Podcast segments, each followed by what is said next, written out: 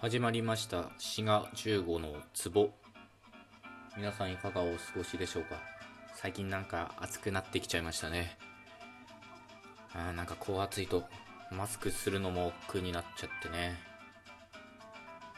あー大変ですよ、まあ、皆さん体調にお気をつけつつですね、まあ、水分補給等も気をつけながらお過ごしください。っていうことで、っていうことでっていうか、まあ、全然関係ないですですが、えー今日のトークテーマはですね、君が代ってありますよね。あの君が代、国家の。君が代のがって何なんだ？というお話です。まあ、このがって、お察しがつくようにですね、我が家とかね、我が子とかのがと一緒で、意味としてで、意味としてはですね、君の世とか、私の家とか、私の子っていうことなので、まあ、のっていう意味があるんですがこれなんで「が」が使われてるんだということなんですね「が」って普通はまあ主語を表すのに使われるっていうのがまあよく言われることなんですよね。まあこれもちょっとね危険な考え方ではあるんですけどまあ大雑把に言って「が」っていうのは主語を表すと言っていいかと思います。今回お話しする範囲内では。まあいくらでも例はありますよね。私が食べる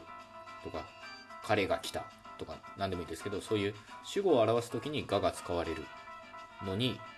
主語じゃないのになんで「君が代」とか「我が家」とか「我が子」では「が」が使われてるんだろうっていうことなんですよね。で当然ですねこの君が代みたいなこういうがの使い方つまり主語じゃないのにがが出てくるっていうのは昔の言い方というか、まあ、ちょっと古風な感じがしますよね。でそれはそうなんですよ。その通りなんですよ。なので考え方としてはうーんなんで主語を表すがが名詞を修飾するのに使われてるんだろう？ではなく順番としてはもともと名詞を修飾するのに「が」っていうのが使われてたのに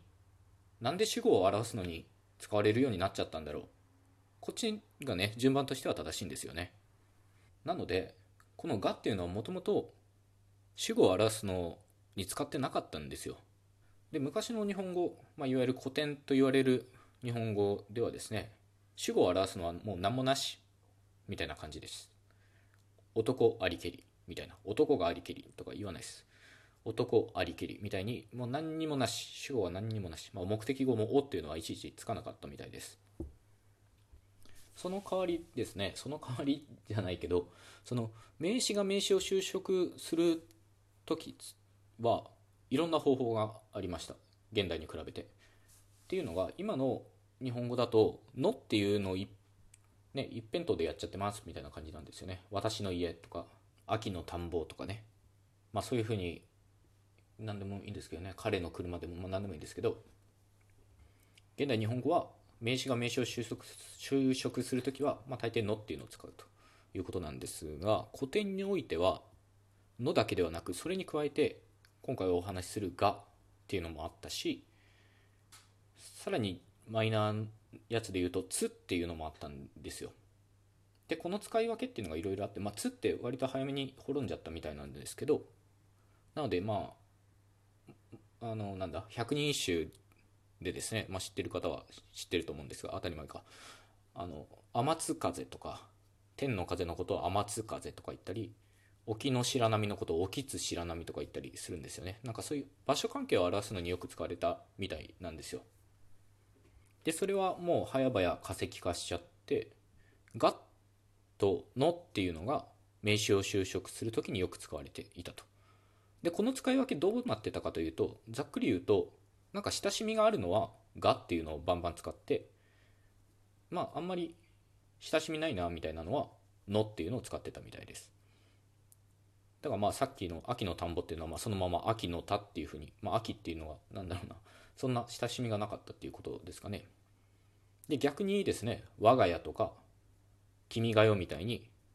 私とか君みたいにそういう親しみがあるというか近しい感じがするものは「が」っていうのが使われていました。で今お話ししたようにですねこの「が」とのっていうのはどちらも名詞を修飾するのに使われていたんですがそれがなんでがの方は主語を表すようになってでのは名詞を修飾するっていうその機能を今でも残してるのかっていうことなんですがちょっとね遠回りに感じるかもしれないんですけどかかり結びっていうのを覚えてますかね？かかり結びの法則。ゾーナムヤーカっていうのが出てくると最後は連帯形にしましょう。こそが出てきたら依然形にしましょうみたいなやつですね。で今回お話しするのはこの連帯形の方のかかり結びに関係あってですね。まあかかり結びって何をやってたかっていうとまあ、一種の協調構文みたいな感じだったんですよね。強調するのに使われていたと。で最後連帯形に結ぶっていうのが一種強調表現だみたいなあの意識があったみたいなんですよ。で連帯形っていうのはこれ皆さん覚えてらっしゃいますかね。まあ字が表すごとくですね体言につながる形。つまり名詞を修飾する形なんですよね連帯形って。ただその名詞を修飾する形ではあるんですがその修飾する名詞がなくてもそれだけで例えば食べることみたいに名詞として使われていたんですよね。なのでまあざっくり言うと連帯形って名詞化みたいな働きがあったようです。なので動詞がそういう連帯形になるともう名詞になっちゃうっていうことなのでその名詞を修飾するときは、まあ、名詞をというかその名詞になってしまった動詞を修飾するときはがとかのを使ったみたいなんですよ。例えばですね「源氏物語」の若紫のところで「スズメの子を犬木が逃がしつる」っていうのがあるんですよ。まあスズメの子を犬が逃がしちゃったのみたいなことなんですがスズメの子を犬木がっていうのが犬がで逃がしつる。でこれ逃がしつるっていうのは「つ」っていうのはが、あの、なんていうか、終止形で、鶴っていうのが連帯形になってるんですよね。で、逃がし鶴、これ全体で名詞っぽくなっちゃって、なので、その時の、その時の、えー、主語を表すというかね、その逃がし鶴を就職する犬木は、がでマークされてるっていう感じなんですよね。で、犬木が逃がし鶴と、こういうことになっています。でですね、このかかり結びではないんですけど今の例は。なんかかかり結びというか最後文末連帯形で使うのが流行っちゃって強調構文の方がだんだんだんだんデフォルトになってきちゃったんですよ。なんかそっちばっかり使ってたらそっちがメインになっちゃったっていうことなんですけど。でそういうことが起こって実際にですね動詞があの終止形と連帯形同じ形になるっていう現象が起こるんですよね。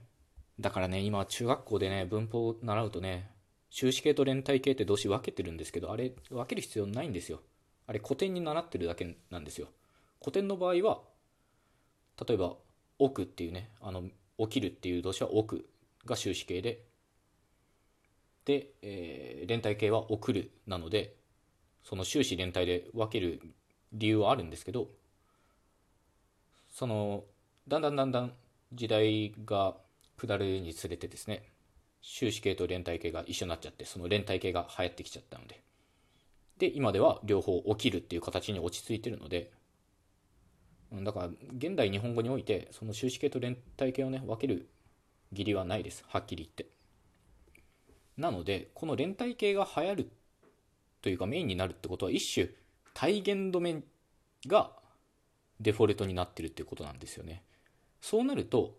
それを就職していたさっきの犬木がみたいなのが名詞を就職しているというよりは主語を表すっていうことになっちゃったんですよ。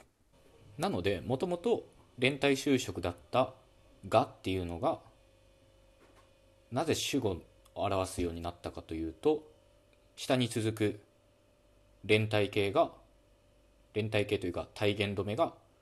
終止形になっちゃったからというこういう理由なんですね。うん、なんか全然うまく話せた気がしませんね。まあ一応こういう理由があるんです。なので、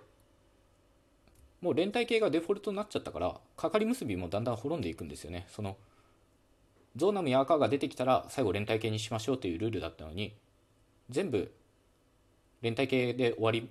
ていうのが主流になっちゃったのでもうゾーナムやカが出てこなくても連帯形で終わるっていうことになっちゃったということなんですよ